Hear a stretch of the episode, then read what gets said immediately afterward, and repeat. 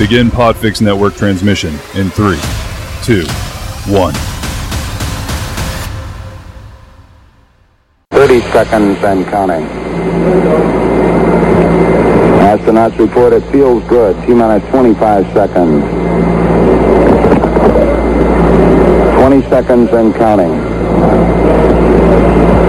T minus 15 seconds. Guidance is internal. 12, 11, 10, 9. Ignition sequence start. 6, 5, 4, 3, 2, 1, 0. All engine running. Liftoff. We have a liftoff. You're listening to It's Not Rocket Surgery on 98.9 Northwest FM. Tower cleared. We got a roll program. Reporting the roll and pitch program. Not a proper heading.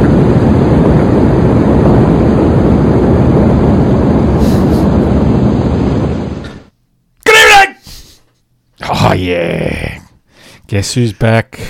Yes, it's not rocket surgery here on 98.9 Northwest FM. Science, technology, and geek culture is back after um, four weeks. Perfect red line. Perfect red line. It's, it's short, it's sharp. That's what she said. I don't know what that means. I'm sure my sister will be thrilled that this is the next episode she gets to listen to. Ah, yes. Elizabeth. Uh, yes, uh, in the studio with me, Vlado, for episode 343 of It's Not Rocket Surgery this, woo, this 17th of September. Yes, we are still alive. 2023. it's only been four weeks, so better We're, than we we're did last time. them. We We're are. shortening. By the end of the year, we might be on weekly again. Woo! We we still haven't slipped. We haven't missed a month yet, so that, that's positive. It's like I know. Very small What- positive, What else? Is, positive what else is monthly to, to look forward to? I don't know. Not a bill. No. What- Quarterly is the next one. Quarterly. No, but what's monthly that you'll actually look forward to? I don't know if you're a lunatic. the moon.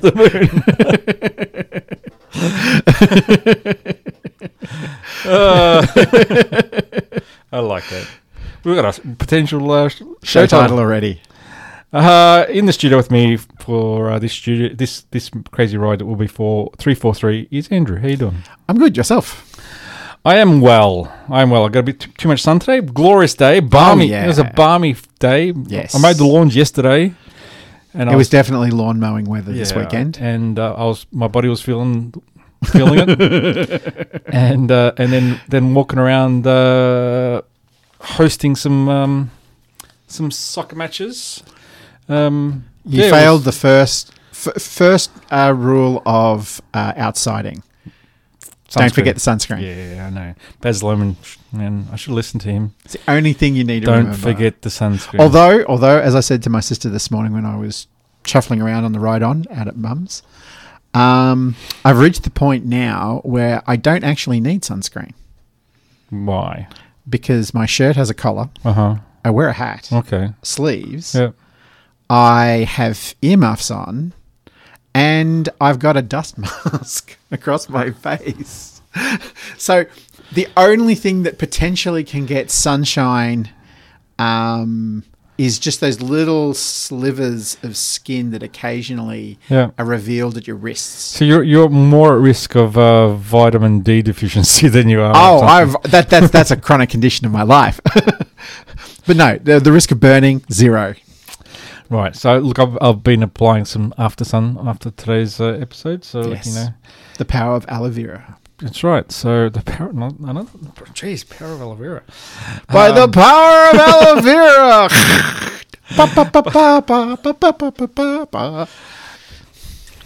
I don't think uh, Masters of the Universe would have been as exciting if he'd screamed out "Yeah, the power of aloe vera. Uh, and what would the uh, what would the spin off be? Princess of Power. She-Ra. I know. That should, butter. She butter. She butter. Oh, look, we, we, we've got stuff to talk about. We're We do, We're not we gonna, do. We're, We're- not even going to try to cover the last four weeks. no, no. But what we're going to talk about is the Ig Nobels. They got they got announced uh, a couple days ago. So Almost like they knew We needed show content. and it's what we do every time they come. There are certain things that you can rely on us about. That is true. So Eurovision, I will always make reference to Eurovision, play some Eurovision songs. Uh, Ignobles, we always cover. We have our, our prediction shows. So, you know, We will talk about the Oscars. There are some- and if a telescope in space spots Mm, something, we will talk nice about it. segue because there's also James Webb. That's all right. He's in the house. goals. So he's uh yes, James Jimmy. I love how Jimmy Webb now makes uh, Hubble look like Mr. Magoo. Oh no, It's kind of like um, how televisions are moved from the old uh, grainy 90s Yep. video look Mhm. to 4K sharp. yep. That's That's, the James Hubble Webb. to, to, to James Webb. Absolutely. So yes, there's there's been an announcement in in, uh, in the James Webb sphere, Mhm. and also the uh, one we'll talk about is um, the Russians. Were pro- last time we spoke, we, we we spoke about the Indians and the Russians sending out um, Yes. lunar landers. And let's just say that one hit a goal and the other hit the moon. Mm, Not so much. Um, and the other thing I promised we'll talk about. Uh, there's, the, I mean, there's, there's and there's a chat GPT story that Yes. uh, you mentioned. There was, well, I can't remember what the other story I mentioned. There's the right. No, there was it was ignobles.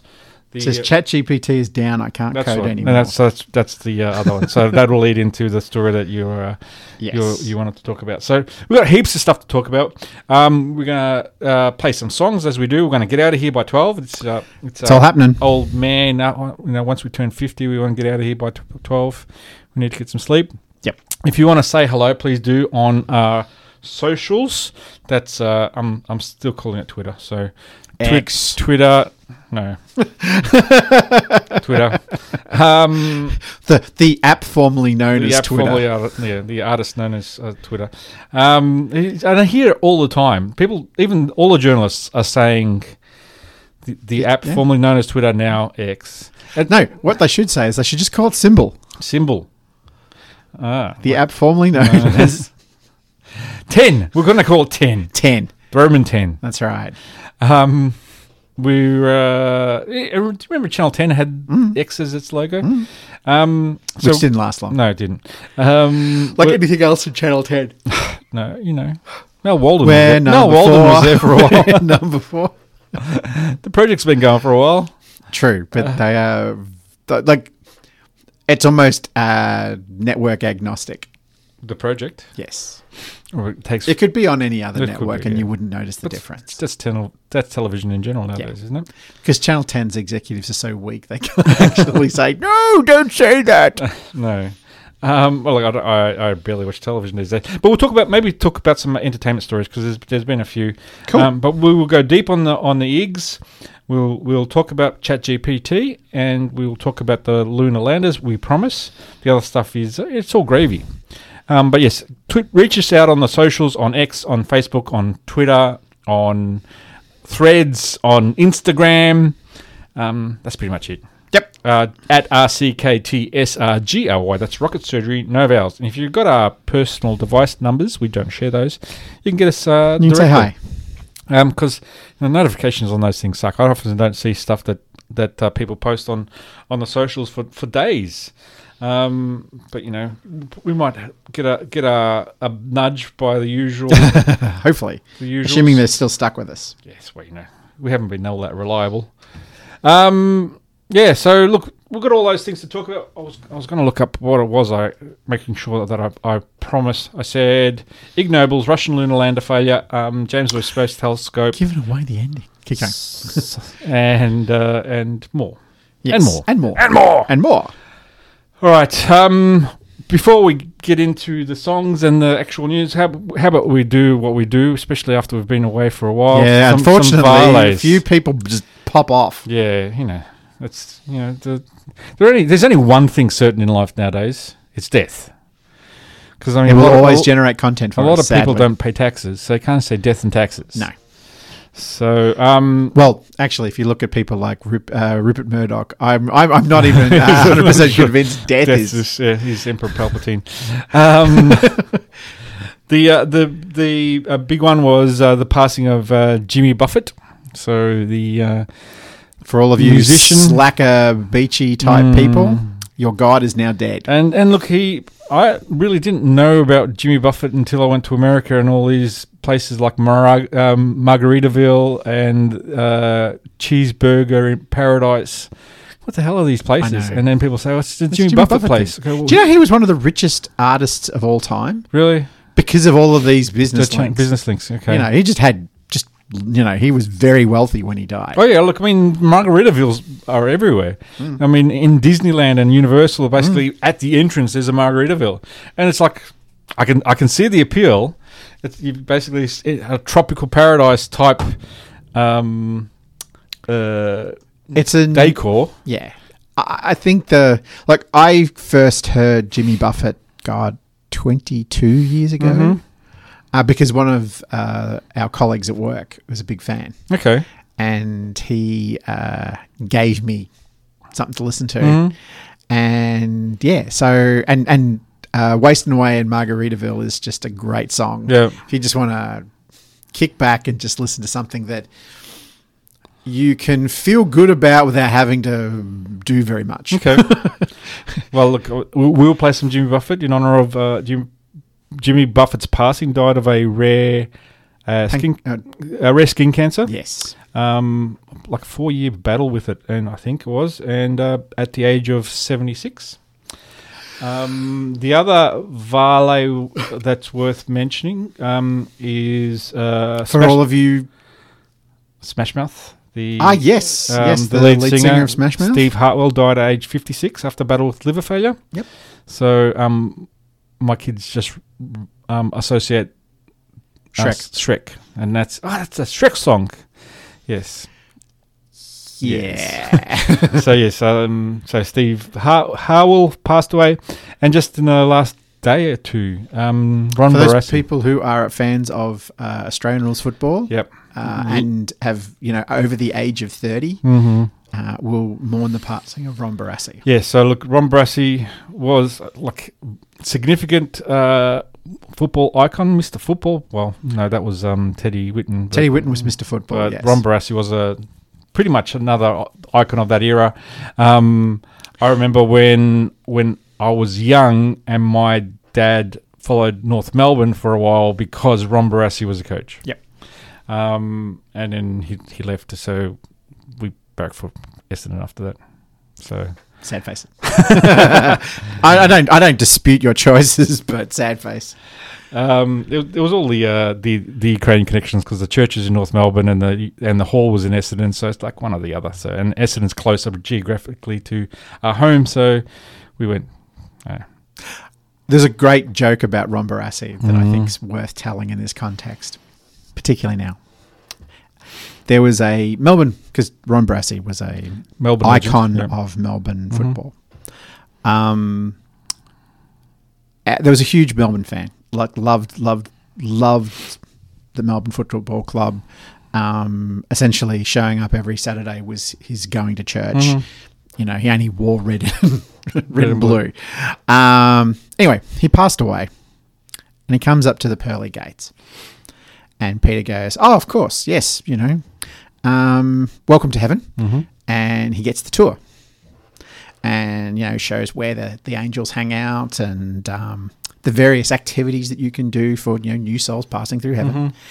And he sees this oval, and he gets close to it, and he sees this figure on the oval running around, and the the, the number thirty one is emblazoned on his back, and he like makes a 50 foot specky.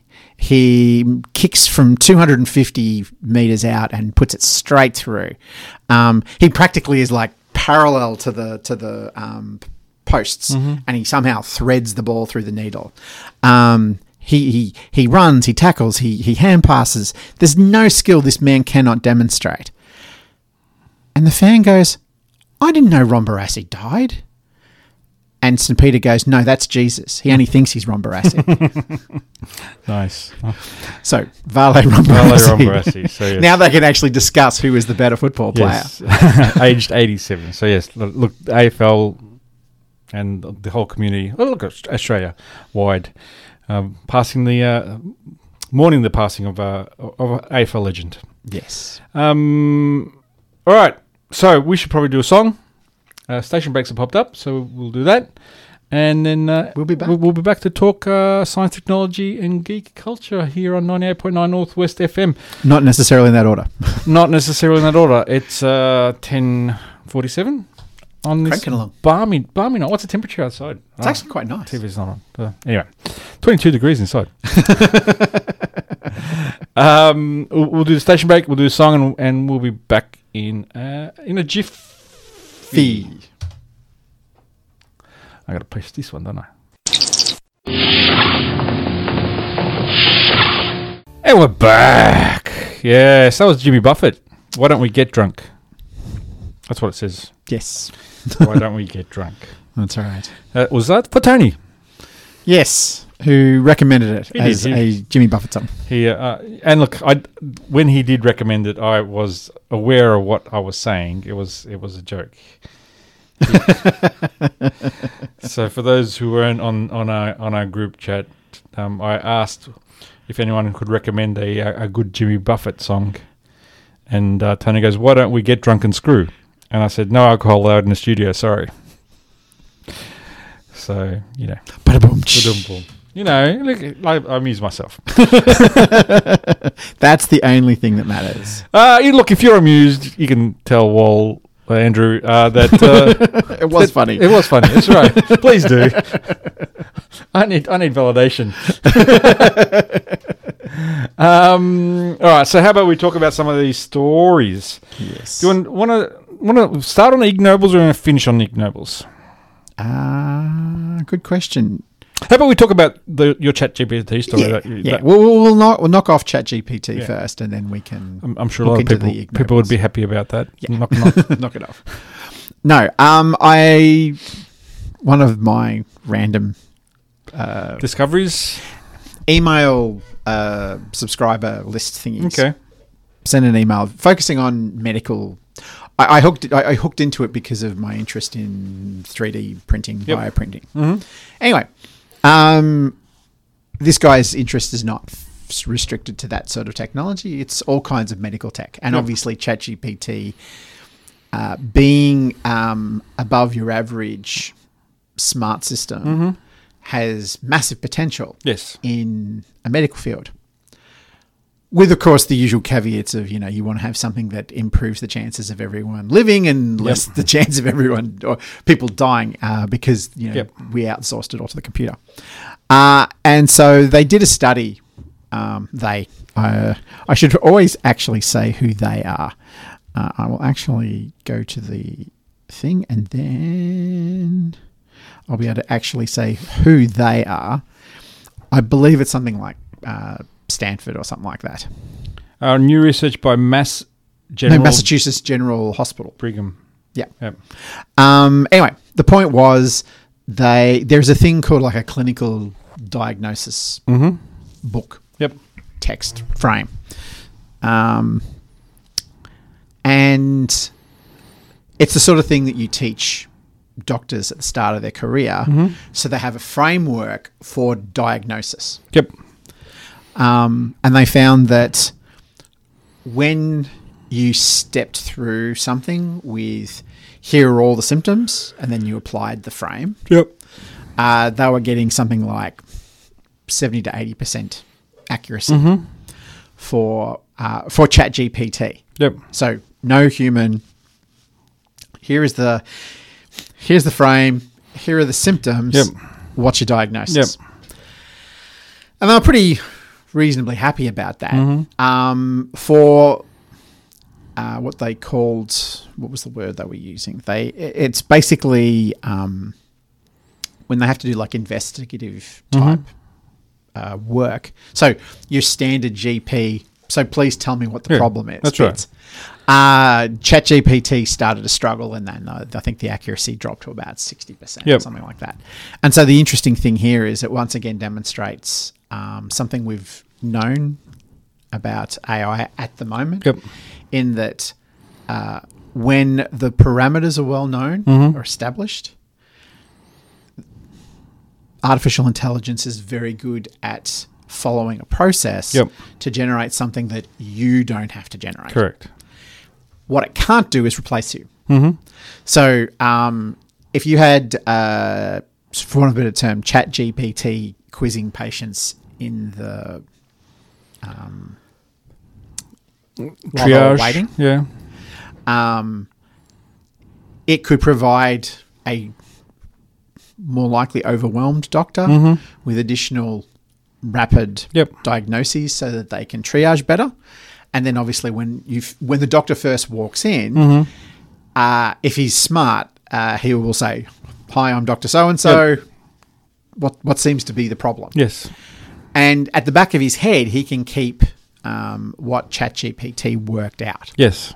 um, that gives him uh, a starting point rather than literally starting from scratch. Yep. Now, the danger, of course, is that lazy doctors will just just take the diagnosis that the computer gave them, Use it as a crutch. use it as a crutch, um, and then try and steer the patient into that Yes. um, diagnosis. Yep. But if it's done well, and as the computer gets more experienced at uh, understanding what questions do Mm-hmm. and what they uh, and how to elicit useful information from a patient Yep. Mm-hmm. who's in pain and otherwise may be distracted by uh, symptoms rather than necessarily Mm-hmm. causes. Um, that can only improve. Absolutely. But once again, it's it's it's one of those defining uh, features that uh, AI very much falls in the category of fire. You know, Yeah. great servant, terrible master.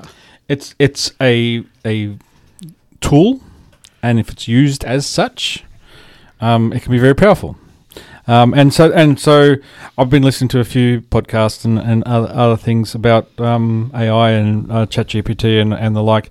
Um, and this is sort of aligns with one of the things that um, I heard. I think it was a BBC or a, maybe a Vox. Um, they're talk, interviewing, and this is like precisely what AI is good at. Um, and it's basically uh, seeing patterns that might not be evident to somebody else. It, it here are the symptoms, and it makes those connections. And so, and a lot of doctors are actually considering using this in terms of it makes their life easier. It gets them to a fifty percent solution, but it the patient aren't very patients aren't very good prompt engineers. No, not at all. So hence why use them using the tool wouldn't be sufficient.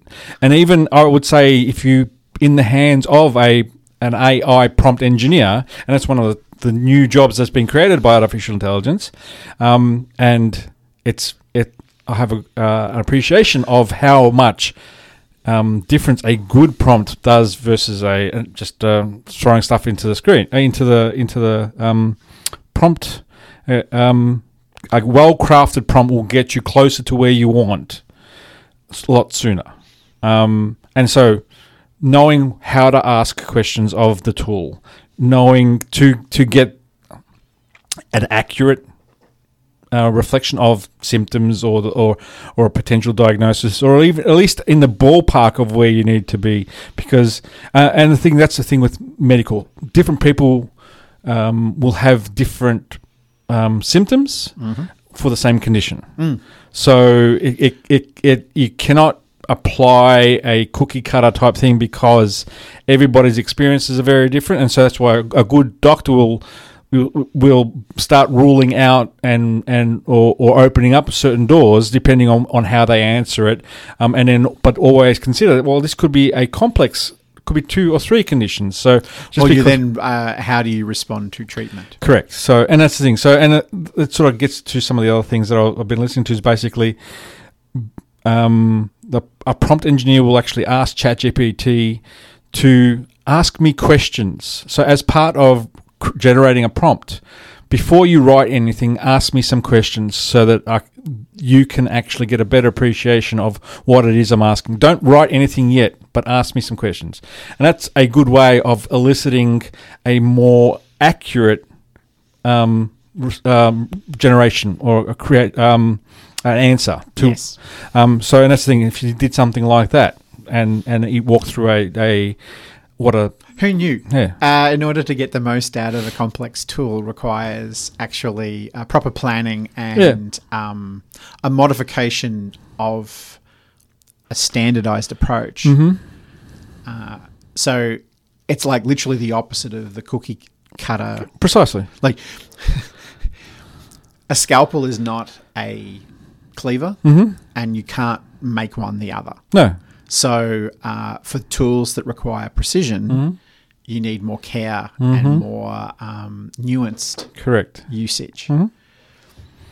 And and we're talking about th- them doing like seventy two percent out of ChatGPT, which is a, a model that wasn't generated for medical purposes. No. um, it, it is uh, uh, not even. It's not even trained It's as a not, medical- not trained as medical. It's also not even the most advanced version of GPT. It's it's uh, a version and a half Yeah. old. So um, I think they they describe basically Chat B, Chat GPT as being equivalent of a squirrel's brain Mm. in terms of the number of connections and stuff like that. So the the next version is is is I can't remember what they use, but basically But this too is where the nuance really starts to come in because in order to get the most out of the tool, Mm-hmm. you want to make sure that uh, the databases that it is accessing and the connections it can make within that database are as extensive as possible. Correct. However, that's not just data, that's thousands, millions of pa- patients' private information. And so it's very important that in aggregation, the individual's not lost. Yep. But at the same time, also in aggregation, uh, anonymity is a feature. Yep. So that no one can reverse engineer what's going on in one person Yep. um, from the database. Yep. And where people may think that's kind of paranoid, it's like if you look at some of, not to drag a different issue in, but Mm-hmm. if you look at uh, some of the legislation that surrounds things like um, abortion care in the States, for example, Mm-hmm. Yep. some of the kinds of uh, questions and uh, information that potentially could be used in a prosecution Mm-hmm. Could be would be in a chat GPT data GPT database. Yep. So so basically, OpenAI being the the the interface, um, the the owners of ChatGPT. So ChatGPT, its model won't have this data in it, No, but the interface which records your your your it has to be sessions fed in somehow. and so and so and in terms of a security risk, a lot of corporations have said you shall not use ChatGPT as a, a tool because we do not know how this data is being um, recorded. We don't know whether it can be reverse engineered. So basically, people who say, "Please write me a a document about." The strategic situation in the South China Sea, and it's use these documents as as uh, as uh, a training environment. Well, now you're actually giving away potentially national secrets or something that's sensitive from, from a diplomatic point of view into a corporation. Well, not, not for profit or whatever you want to call them.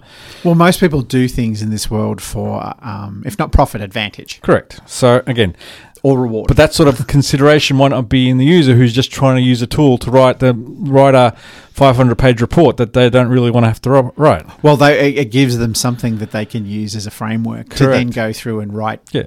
or to generate some insights that they otherwise wouldn't So have. th- there might be an ability to have a that sort of capability, but in a in a more appropriate way of using it. So you could and there are have very few areas of people's lives, except maybe their financial situation, yeah that they are more sensitive to the need for anonymity than their health information. precisely. So and hence why yeah, we data breaches on on any. Like Medicare data breach or or, or in, any of the private healthcares, Mm-hmm. people it's like, what are they finding out about me? Are they going to find out Beyond just their identity. Precisely. Yeah, That's yeah, absolutely. part. Yeah, I yeah. mean, and identity is enough of a scary issue. Mm-hmm. For this to go even further and just go, wow, you know, that's Mm-hmm. again, people.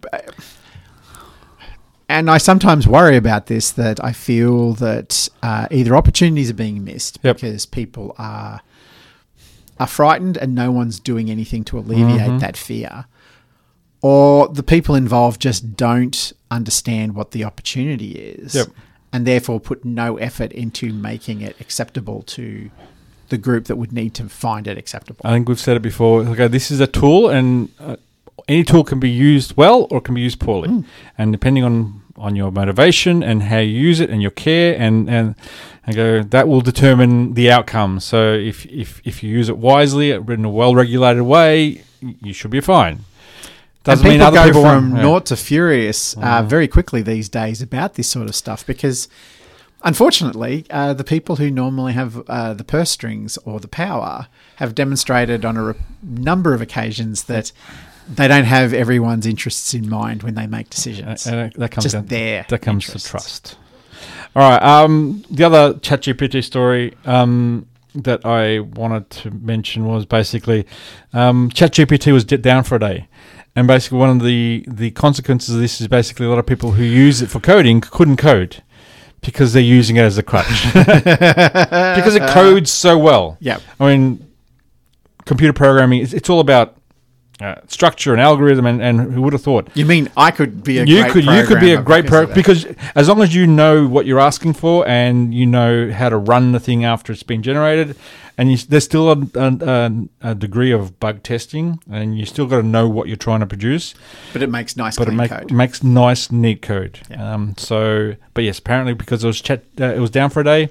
All these people say, "I can't code now. I can't do my job." so again, that's one of the risks that we we forget how to do these things because we outsource this stuff. So, but I, I heard listened to a good podcast where they were talking about the Luddites and about the true story of the Luddites, Mm. who they were, what they did, um, why they were doing what they were doing back in the 18th, early 1800s. well, they were pushing back against the Industrial Revolution because of the damage it was doing. Yeah, so certain certain jobs were disappearing. Now there were other jobs that Now, those were highly skilled people. They were. with highly uh, gilded, yeah, and I mean gild as in a, a union. Well, not as a opposed union, to but gilded as in golden. yeah, Um, so they were they were in highly gilded uh, professions, Mm-hmm. um, and they were they could see that. Funnily enough, once again, the owners who were rolling through Mm-hmm. Yep. were basically going, um, "This is great. I don't have to pay people anymore." Mm-hmm. and and they were basically doing it in a way that so that what they the machines could produce was actually quite rough and shoddy and still needed a, a, a degree of refinement after it was produced to make it of of a comparable quality to what was being produced without the machines. Um, but then those people were going to get paid less to do that final. Because you're only refining. so very much making- like what the whole uh, writers' strike is all about. Oh, totally. So it's like, it Totally. and but and so these people like the true story of Luddites go. They weren't backwards. They were they were worried about the very thing we still worry about today. correct. Yes. So, but anyway, so that was funny. So I know there are a few other stories about Elon Musk and stuff. We, look, we, we don't have enough time. we don't. Sorry, Elon. You, you you you you got your glory from us, you know, years ago. yes, when when you weren't so well, it wasn't so evident that you were. we didn't know better. All right, it's it's almost ten past eleven here on ninety eight point nine Northwest That's FM. right. We're running out of time. Andrew and Vlado uh, for episode 343 of It's Not Rock Surgery. Um, no one said anything that I've seen. I will check the socials uh, in a sec while we go to our next, Next station break. break. and song. and then we'll be back with the Ig Nobels. We'll come back and we'll talk Ig Nobels. So uh, we'll- I I know how to do this one. Let's see. We'll see.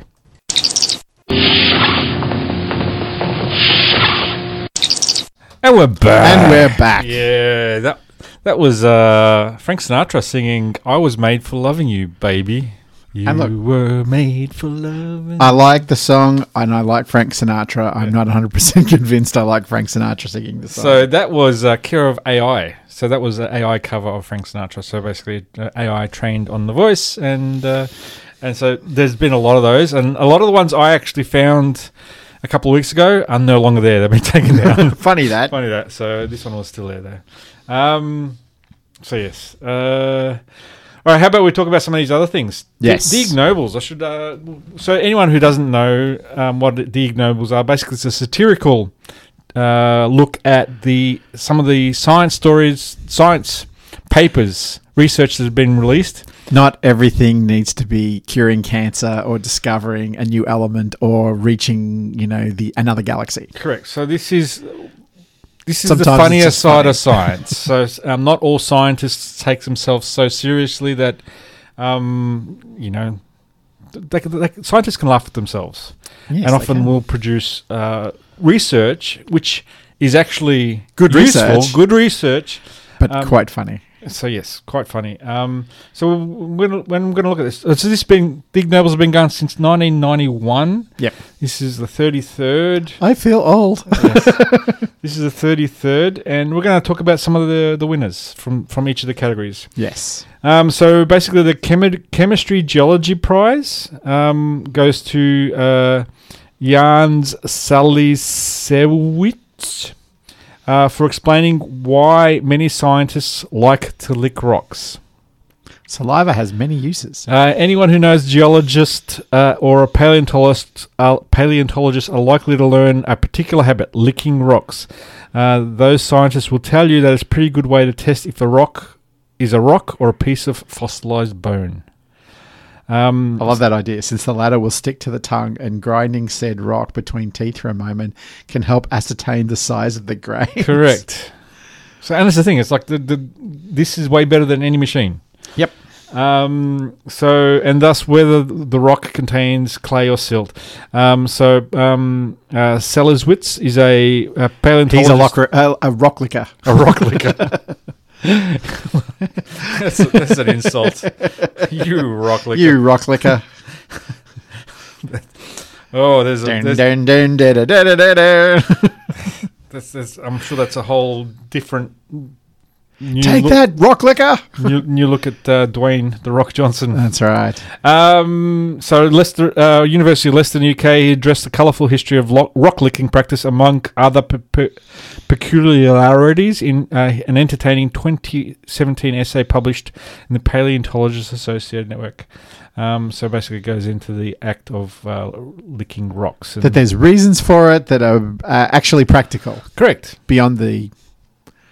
Oh, just the sheer joy of rick- ricking a lock, licking a rock. See, I knew that um, people who sculpt um, uh, two part uh, two part sculpting putty, Mm. uh, they lick tools, Okay.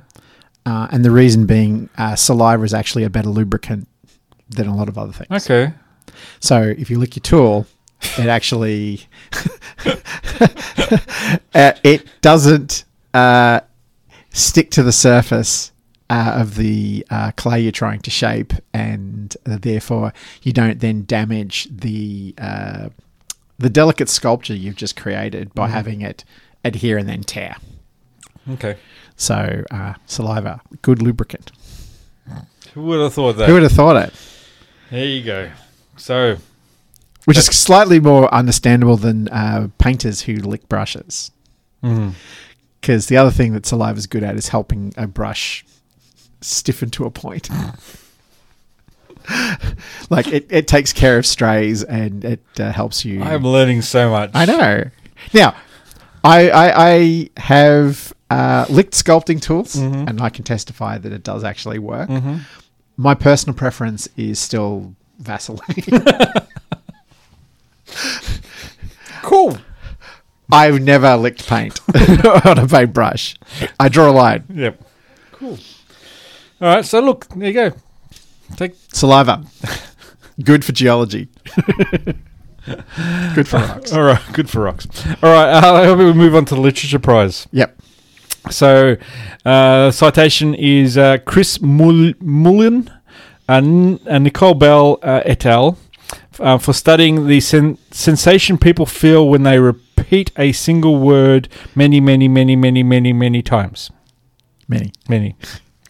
Um, uh, most of us are familiar with the phenomenon of deja vu, uh, the sense we've experienced something before, even though we haven't, an illusion of memory, uh, or, or if you will, uh, if you will. Yeah. The opposite is uh, the opposite of that is jamais vu.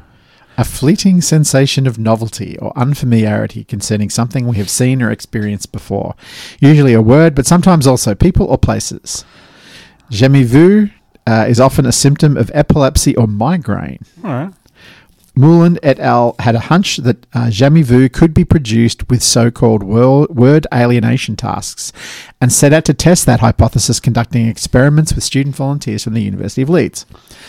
The study participants dutifully copied the same selection of words over and over and over and were told to stop if they started feeling peculiar, which usually occurred in two thirds of the participants after 30 repetitions or about one minute, the point of semantic satiation. Okay. For instance, there were sensations of words losing their meaning the more one looked at them. They just seemed like a string of letters instead of a whole word. Or a familiar word suddenly seemed strange. It doesn't seem right, almost like it's not really a word, but someone's tricked me into thinking it is. Yeah, and I've, I've had that. It's like, that seems like a strange word. Okay. My favorite is when you think you've spelt the word wrong Yep. when you know you've spelt the word mm-hmm. right. Okay, that's not how that's spelled. Yeah. It's like, no, no, it is. That's how it's spelled. It's like, I'm sure that's not how it's spelled. There's It's no like- squiggly line under it. It's good. and I love these things because they they give you uh, insight into weird things that we've all experienced. Yes. You know, um, the idea that writing is a known function Mm-hmm. that you just read words and then you write words and it's almost like they were there's no other way to do it Yep. But because your brain is this organ that no one really understands, the scope for it to be explored the down these paths is almost infinite. Yep. And I love that idea that you know you, you can actually be creeped out by a word just by being forced to do it. Like maybe actually that's some of the uh, the punishment element of doing lines on a blackboard. Uh huh. You know, the idea that you have to repeat the same word, same phrase Yep. over and over and over and over again to the point where it actually becomes creepy to you to keep doing it. Mm-hmm. And therefore, there's built into your psyche uh, a um, an avulsion, rev- revulsion towards a certain action because of the memory of that But sort it, of. it, it, if it gets to the point where the word looks wrong, even though it's not wrong, have you have you learnt a lesson from it? Because if the intent of you writing something down fifty times is that it will become burnt into your brain. into your brain, no, because your actually brain is now rejecting that because because it's been repeated so many times, the phrase no longer holds the meaning it held when you were told to write it in the first that, place. that that feels to me like a follow-up study required. Mm. The pedagogical effectivity of uh, repeated. Uh, As a uh, scholastic punishment. yeah, nice. We, we should write this. We should. So, all right. Um, the other one, next one, the mechanical engineering Ah! prize. We actually spoke about when I know, when it came I did look familiar. Uh, so the citation of uh, Te Faye Yap, uh, Zhen Liu, uh, Anoop uh, Rajappan, uh, Trevor Shimokusu, and Daniel Preston on, for reanimating dead spiders to use as mechanical gripping tool. So basically, we spoke about this many months ago. Basically, where they use a syringe to inject and remove uh, fluid from a dead spider to pick up things. So um, Yes. in, in, and the animation is basically picking up another spider. Yes. In in the uh, in this and it all looks horrible. So basically, it comes from uh, Rice University's graduate uh, uh, student Faye Yap. Noticed a dead, curled up spider in the lab hallway one day and learned that spiders curl up when they die because of internal hydraulics. That once they die, the valves that would normally give them individual control cease to work. Yep. And then they all work together. Yep. Like a clamp. So you, yeah, and they're able to reanimate the spider by basically forcing these hydraulics to work as designed by pumping in and out uh, fluid into the dead spider's body. Well, so the, the the problem is that spider legs with all of those little hairs Mhm. are wonderfully grippy. Yep.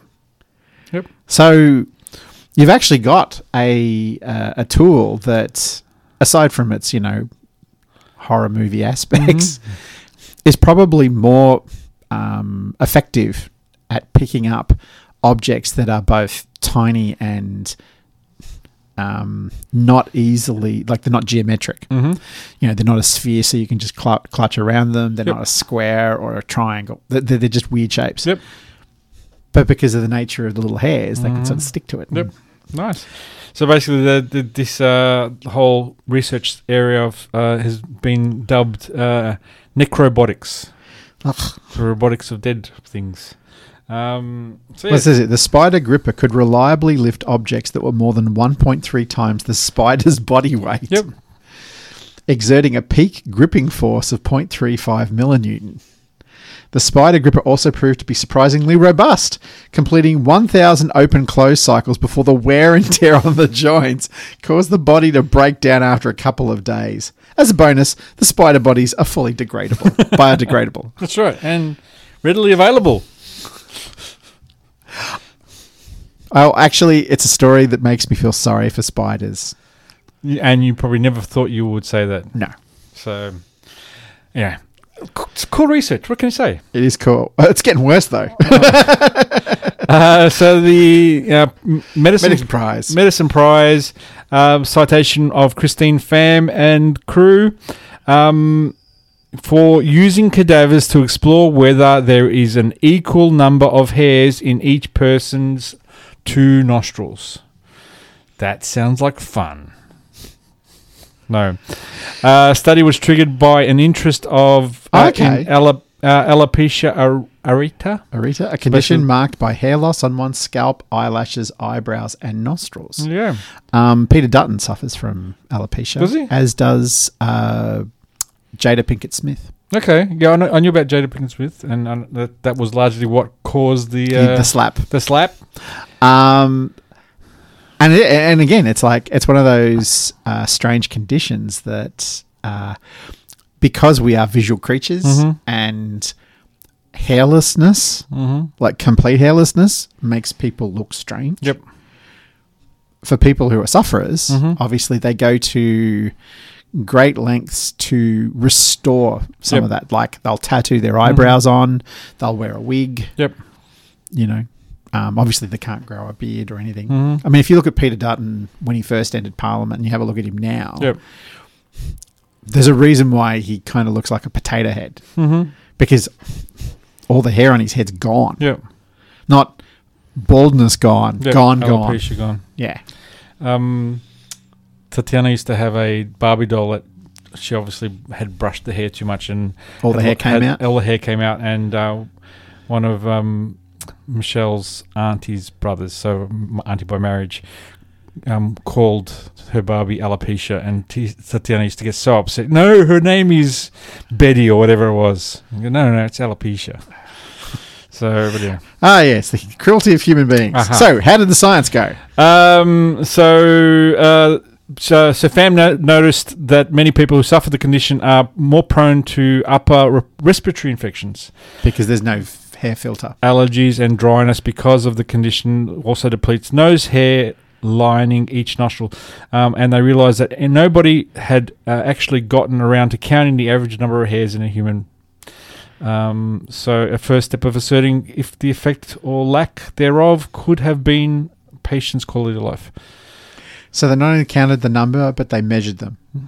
the length. Yes. Nice.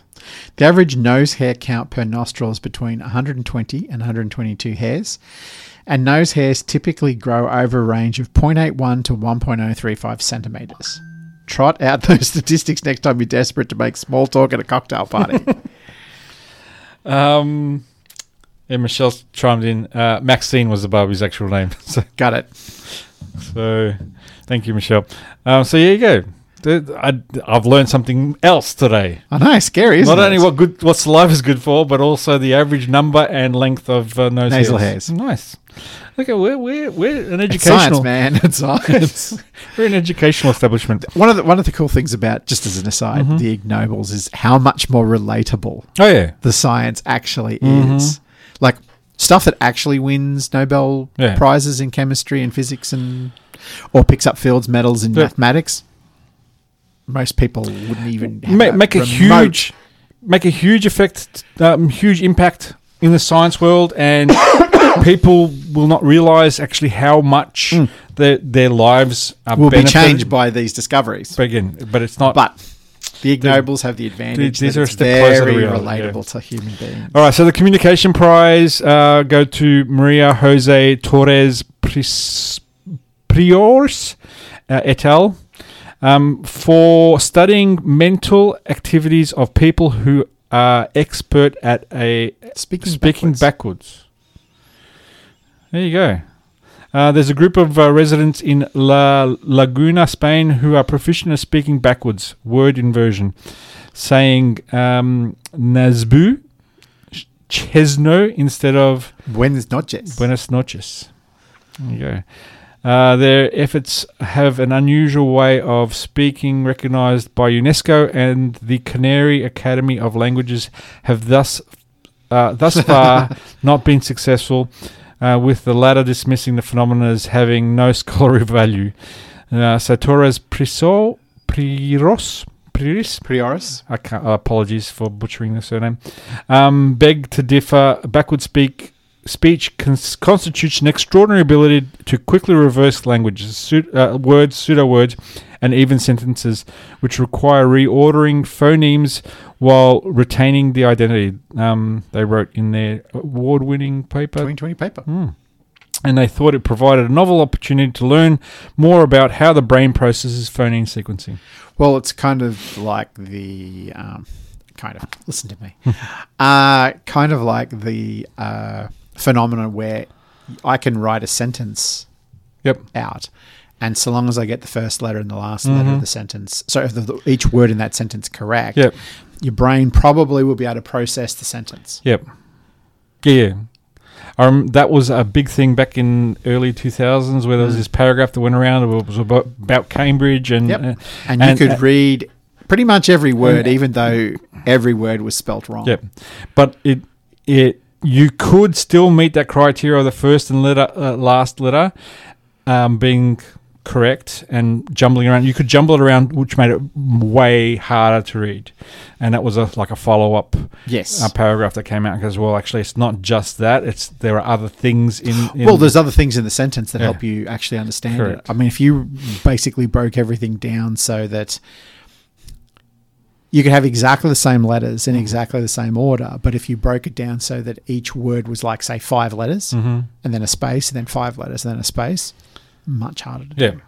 Yeah. So Your brain struggled to that because it didn't have a f- a, frame to process it. correct, and that's and that, Or the frame it had and that not. comes down to the decoding type thing and how people read and and different people read in different ways. So And I would be interested to see uh, for people who have um, dyslexia, Yeah. for example, what impact that has, or whether, in some respects, you're almost primed because of dyslexia to read words like well, that. every word is like that because you are actually having to decode each word because sight reading is a lot harder, if not impossible. And. I wonder yeah. if you put that together, then would that then even up Hmm. the uh, like? Would that reduce the disparity between readers who don't have uh, dyslexia and Mm-hmm. readers who do? to the point where you're going, oh, okay, now I understand what the problem is here Mm-hmm. a, a bit. You know, it's like this is your n- normal reading Mm-hmm. experience. No wonder you hate it. Yep. yep. Having know? to decode every word. That's that's a slow, laborious task. Yes. Yep. Absolutely. All right. Um. Uh, so next prize. Next next Ig Nobel. Public health prize. Yes. Uh, so goes to Xuen Min Park It's for always a toilet. Why is it always a toilet? for inventing a st- the Stanford toilet, a device that uses a variety of technologies, including uh, urinal urinalysis, urinalysis, yeah, dipstick? urinalysis dipsticks test strip, a computer vision system for defecation analysis, Mm. an anal print sensor paired with an identification camera, Mm. and a telecommunications link to monitor and quickly analyze the substances that humans excrete. So I wouldn't mind this because I've, I've, I've Science, man, science. since turning fifty, that I've got a, I think in You the get those post- things in the post. Yeah, so Yes. I, I, I've still got to do mine, and you know, Well, as I say here, tired of constantly taking nasal swabs to test for COVID? How about installing a smart toilet that can track your health by regularly monitoring your urine streams and bowel movements, even testing for COVID among other medical conditions? This might be in our near future if Park has his way as inventor of the pH toilet for proactive healthcare. Mm-hmm. It's a smart toilet with integrated sensors capable of monitoring heart health, blood pressure, and oxygenation, as well as urine and stool samples. There would be built in urinalysis strips, and computer vision would function as a uroflow meter, for instance, while deep learning would handle the stool classification.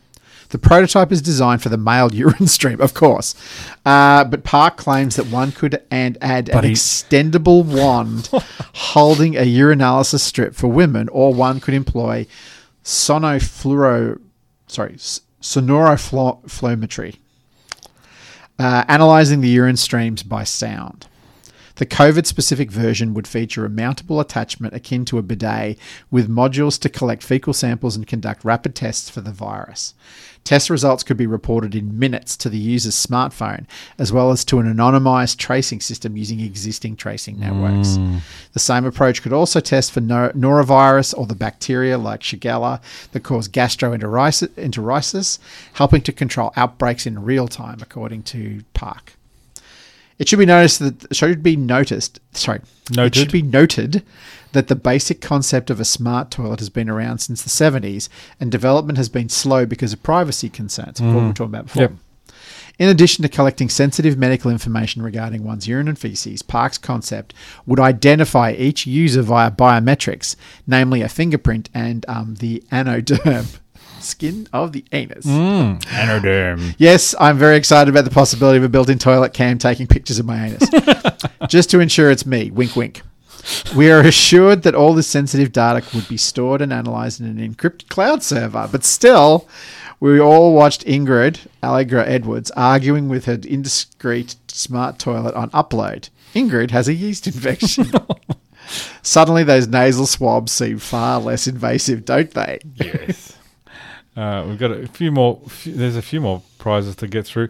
Um, how about we do a, a station break, a song, and we'll come back Come and back. finish these, and then we'll do the the physics, uh, the, the moon The space stuff. we promised. So, yes. uh, Andrew and I, it is it is uh, almost twenty to twelve. know, it's shooting through. Flying. Um, Andrew and I will be back in a little while.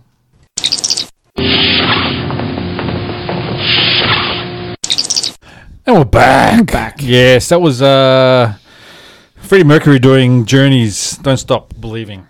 So you know, it wasn't as good as a cover as the other one, but Well, because I think they failed to capture the majesty and uh, brilliance of. it didn't have the passion. Again, but again, it's an artificial intelligence, uh, AI vo- voice train. It's you know, it, it is what Needs more training. It does. it does. All right, so how about we um, Quickly wrap quickly up wrap the up the Ig Nobels. ignobles and we'll talk about the, the space stories we promised. Uh, so the, the the prize for nutrition went to uh, Homei Miya- Miyashita Miyashita. uh, for the experiment to determine how electrified chopsticks and drinking straws can change the taste of food. Yes, because they noted that uh, catfish have taste buds all over their body, which is basically like a swimming tongue. Yep. Um, but maybe that we can augment it uh, if we electrify things. Like a little, like have basically, if you create an electrolyte solution Okay. uh, that completes a circuit, Uh-huh. so that you get that metallic, uh, tingly, tasty Uh-huh. sensation, to just slightly shift the flavor of what you're eating or drinking. Okay. Wouldn't everything taste metallic then? Potentially, but they said uh, when the user drinks, they complete the circuit and the straw delivers an electrical stimulus to the mouth to produce the electric taste. They did the same thing for foods, inserting positive and neg- negative electrodes and using chopsticks as the user interface instead of straws. Yep. Apparently, the p- ability to perceive this electric taste depends on voltage. So, the authors added a voltage adjustment function. The goal of our system is to obtain a new layer of tongue that can detect tastes that we could not perceive previously, they concluded. A new layer of tongue. Tongue. um, I did like the next one, though the education prize. all right, let's go. So basically, uh, they methodically studied the boredom of teachers and students. So Okay. Katie Tam, uh, Cyanea Poon et al. And the uh, the result of this, after getting people to keep a diary in Hong Kong for like two weeks, students and teachers, Yep. um, and there are other follow-on studies that they did. And what they found was, while it's very difficult for a teacher to manipulate a student into enjoying a class that they otherwise wouldn't, if the students feel they're going to be bored, Yep. they'll be bored. Right. It becomes a self fulfilling prophecy. Uh-huh. No matter how, and if they think that the teacher is bored, even if the teacher is not, Mm-hmm. that also inhibits their learning Okay. and makes them more bored. All right. So you've got to be it, it, it- students are sensitive to boredom. Yes, I think is the the end result here. but I mean the, the whole the whole classroom design is is is the the That industrialization of education, which Yes. basically has isn't really designed for. And and I remember watching a, the whole documentary about boredom and the the negative impact. Well, not only the negative impact, but also the creative um, importance that boredom plays. Because basically, boredom drives a lot of creativity. Because pe- when people are bored, We want relief. we want relief. That's right. It's kind of like being tortured. Correct, but you- I mean, the, but so the, a certain type of boredom at the right times is good when you're trying to impart. But when you are forced to be in an environment where you cannot relieve your own boredom, correct. yes, All right, that's cool. Um, so Michelle chimed in uh, a little earlier when we were talking about the the paragraphs. Um, and mixing letters up, and and then she says, "This is a whole language. Uh, this is what whole language is based on. Um, that they teach kids in school rather than teaching phonemes awareness. Um, this is the reason why our literacy is dropping. So, um, there's a big big push to, yeah, and so the, and it's like basically the science doesn't support the approach, Mhm. and yet they still do it. Yeah, and, and, and Michelle's been on about it. The, anyone who's who who knows anything about dyslexia knows that this is Sounds matter, man. that's right. Just teach them the sounds and put them together. Well, this is the thing too. I mean, uh, people who read words before they hear them are more likely to mispronounce them. Yep. Because they've never had Yeah. that word put into their head. Correct. Now, that's usually a sign of people who are early readers. Yep. And This and happens. Tatiana would say all, all these words that she read in like Harry Potter and all those sort of things. When she first hears the word, oh, that's I'd never thought that's how you'd say it. Exactly. Yeah. Emphasis. That's right. Different syllables. Correct. All right. Uh, what else we got? No, Psychology prize, basically, uh, what's the propensity for people to look up at the sky if they see a stranger looking up at the sky? And as you would imagine, it depends on the size of the crowd. Mm-hmm. One person does it, most people will ignore them. Yep. But a substantial people, a substantial number of people will look up something like 40% Yep. if the crowd's like something like 115. Okay. Like, not that 115 is the magic number, Yeah. but once you get a large crowd all doing the same thing, Yep. Everyone will go. Well, what's what's people what will, Yep. and yeah, yes, Uh, the physics prize um, goes to uh, a study that measuring the extent to which ocean water mixing is affected by the sexual activity of anchovies. there you go. Mm, anchovy sex. So horny anchovies. Bit of turbulence, Um, ocean mi- mixing is critical research and climate bit of rocking in the ocean bed. Keep going. um, since it plays a pivotal role in influencing climate, affecting uh, such water properties as temperature, salt, gas, and nutrients. Wind and tides are a major uh, energy source. Um, uh, ocean mixing. Um, so basically, the uh, the crew uh, They're calling it biomixing. Contest that biomixing can serve as a highly effective ocean mixing agent, as demonstrated in their 2022 study analyzing data collected over two weeks in the summer of 2018, which revealed that intense biophysical turbulence at night. Yeah, baby. I love this though. The culprit spawning anchovies. While the team didn't directly detect the presence of the fish, acoustic backscatter data was consistent with fig fish aggregations, uh, and the plankton net hauls every morning had high concentrations of anchovy eggs. These eggs were between 4 and 14 hours old based on their state of, stage of development, compared to fresher eggs gathered at night that were less than 4 hours old. So the spawning anchovies were clearly act quite active at night. Their results provided compelling evidence that fish can generate intense turbulence over prolonged periods. There you go. Who would have thought fish having sex in the water caused turbulence? Fish causes biomixing. it sounds like a concrete drum, you know. Like, ah, just chuck some anchovies in there. It'll be all good. Cool. All right, so those are the Ig Nobels. Um, yeah, highly recommend. So, and look, the I've done in the past. The actual papers can actually be quite entertaining themselves. So, Yes, they are written with a certain yeah, tongue and- planted in a certain You can actually watch the entire Mi- Ig Nobel's um, presentation, which again is I think for the third or fourth year running is um, been done virtually because of COVID. Yep. Um, but yeah, they're, they're, uh, it's, look, it's it, it's an entertaining hour and a half or so. So um, I've done it in the past. I haven't done it for this year's, but you know, highly recommend. All right, how about we do the space stories that we uh, mentioned? We won't get to any of the uh, entertainment stories. We'll do them another day. Um, but the space stories. So Russia's uh, Luna 25 spacecraft crashed into the moon in an uncon- um, Uncontrolled descent. Yes. So um, they don't know exactly what happened, except it didn't do what it was supposed to do. It, it, it, it didn't stick the landing, No. which is very unusual for uh, you know Russian gymnastics. Hmm. You know, this this one obviously wasn't doped up. Um, I think doping helps you stick the landing. That's true. um, so Russian Raw spa- physical talent and training, and a lot of accidents. Russian spacecraft has crashed into the moon after it spun out of control into an uncontrolled orbit. Russia's uh, National Space Agency Roscosmos said, um, and this was uh, probably two weeks ago now, I think. Um, story was the 20th of August, so three weeks ago. Um, the apparatus moved into an unpredictable orbit and ceased to exist Well, it was very predictable after it entered this orbit. as a result of a collision with the surface of the moon. So this was supposed this was going to the South Pole, just like the Indian lander. yes. Um, Whereas the, Indian one landed, stuck the and you know the pride of uh, of the subcontinent. Absolutely, I'm very excited. Very. But when you consider how many engineers they crank out a year, Mm-hmm. um, it's it's it's it sort of bodes poor for places like Silicon Valley Yep. that seems to be wanting to import these guys, Mhm.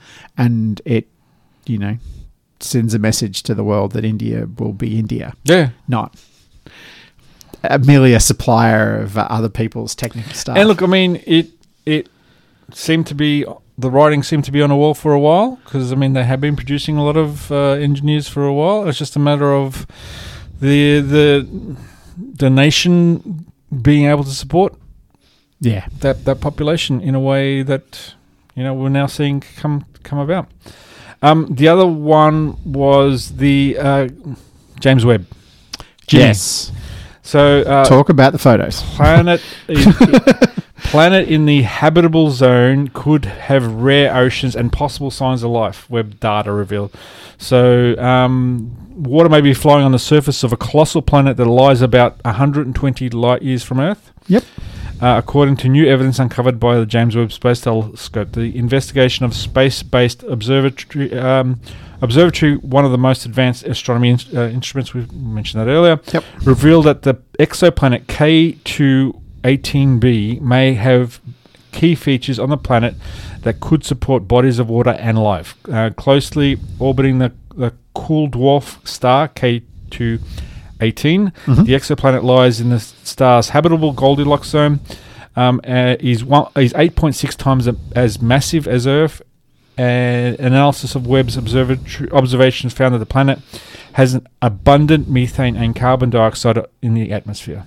Yes. Both Important stuff. signs that like life will produce these things. Now, we mentioned on my, uh, the the detection of of, of uh, certain things in Venus's atmosphere doesn't mean that there's life there, but if there is life there, it will produce these things. No. So it's not proof of life, but it warrants further investigation. Yes. So um, There you go. There you go. So that's basically this. Even just like just capturing these, like, like by capturing them and storing the data that's being captured, hmm inevitably there'll be people for many years after this going through all this stuff. Absolutely. Yeah, and and a lot of the stuff we find now is by people trawling through old data in new ways. And look, you start throwing da- old data at machine learning or neural networks, or um, you come up with new mathematical models to, to, to do things, and you find new patterns or patterns were there that Yes. you didn't that you were unaware of. Yeah. So um, yeah, we don't know what we don't know, Mm. and that's why it's important you keep this data around so that you can actually have another look at it. And the thing is, where where when we see we discover a new comet or something, they look able to look back and say, well, actually, we did our data. Uh, We've seen it before, but we didn't know what we were this. looking Yeah, at. That's yeah. right. Our instruments saw this. We just weren't aware that it was there. um, and and looking at thing, plates from the 1800s and earlier. It's like, well, there's there's useful data there. So. But yes, and so th- exci- exciting stuff in space. So, Indeed. and with that, it's almost 12, I know. Scary. and we we covered all the things we promised we would. We did. and uh, we should probably Call it a night. Yeah. Um, to everyone who who said hello, Michelle. Um, everyone who's listening to the podcast in the future, hello. Which will be my sister. Yeah, She was very keen to when I told her tonight at the B show. and and I've got um, new listeners from the uh, the committee at the soccer club I'm at. Nice. Um, Hello, committee. they they say I didn't know you had a podcast. Okay, yeah, just the last ten years or so. Show. so that's right. Um, but yes, uh, Andrew, thank you for coming in. Thank you, Vlado, for uh, running the show once again. It's a pleasure. Without you, it doesn't happen. Um, we'll go out on a song. Let me ch- wind this up. Hopefully, we'll be in. Um, well, we- we- it was four weeks this time. Yeah. At least three weeks or, or, or less. yes, fingers crossed. Um, and I've got to find another Jimmy Buffett song. We'll go out on a Jimmy Buffett, You've got to go out with the, the right one. the right one. Um, so, uh, yes. So this has been episode 343 of It's Not Rocket Surgery. In the can. In the can. Good night. Bye. 30 seconds. Ignition sequence start. We got a roll program. It's not rocket surgery. The latest in science, technology, and geek culture. Astronauts report it feels good. Sunday nights from 10:30. Broadcast and streaming live. Podcast at all the usual podcast places. Follow and like us on Facebook and on Twitter at RCKTSRGRY. Uh, Houston, we've had a problem. Computers now have primary control of critical vehicle functions. The Eagle has landed. You've been listening to a podcast of the Podfix Network. Discover more audible gems like this at podfixnetwork.com. Make sure to catch up to the minute network shenanigans by following at Podfix on Twitter, official underscore Podfix on Instagram, at Podfix Network on Facebook. And make sure to subscribe to Podfix Presents wherever you choose to find podcasts. The Podfix Network, artist owned and loved.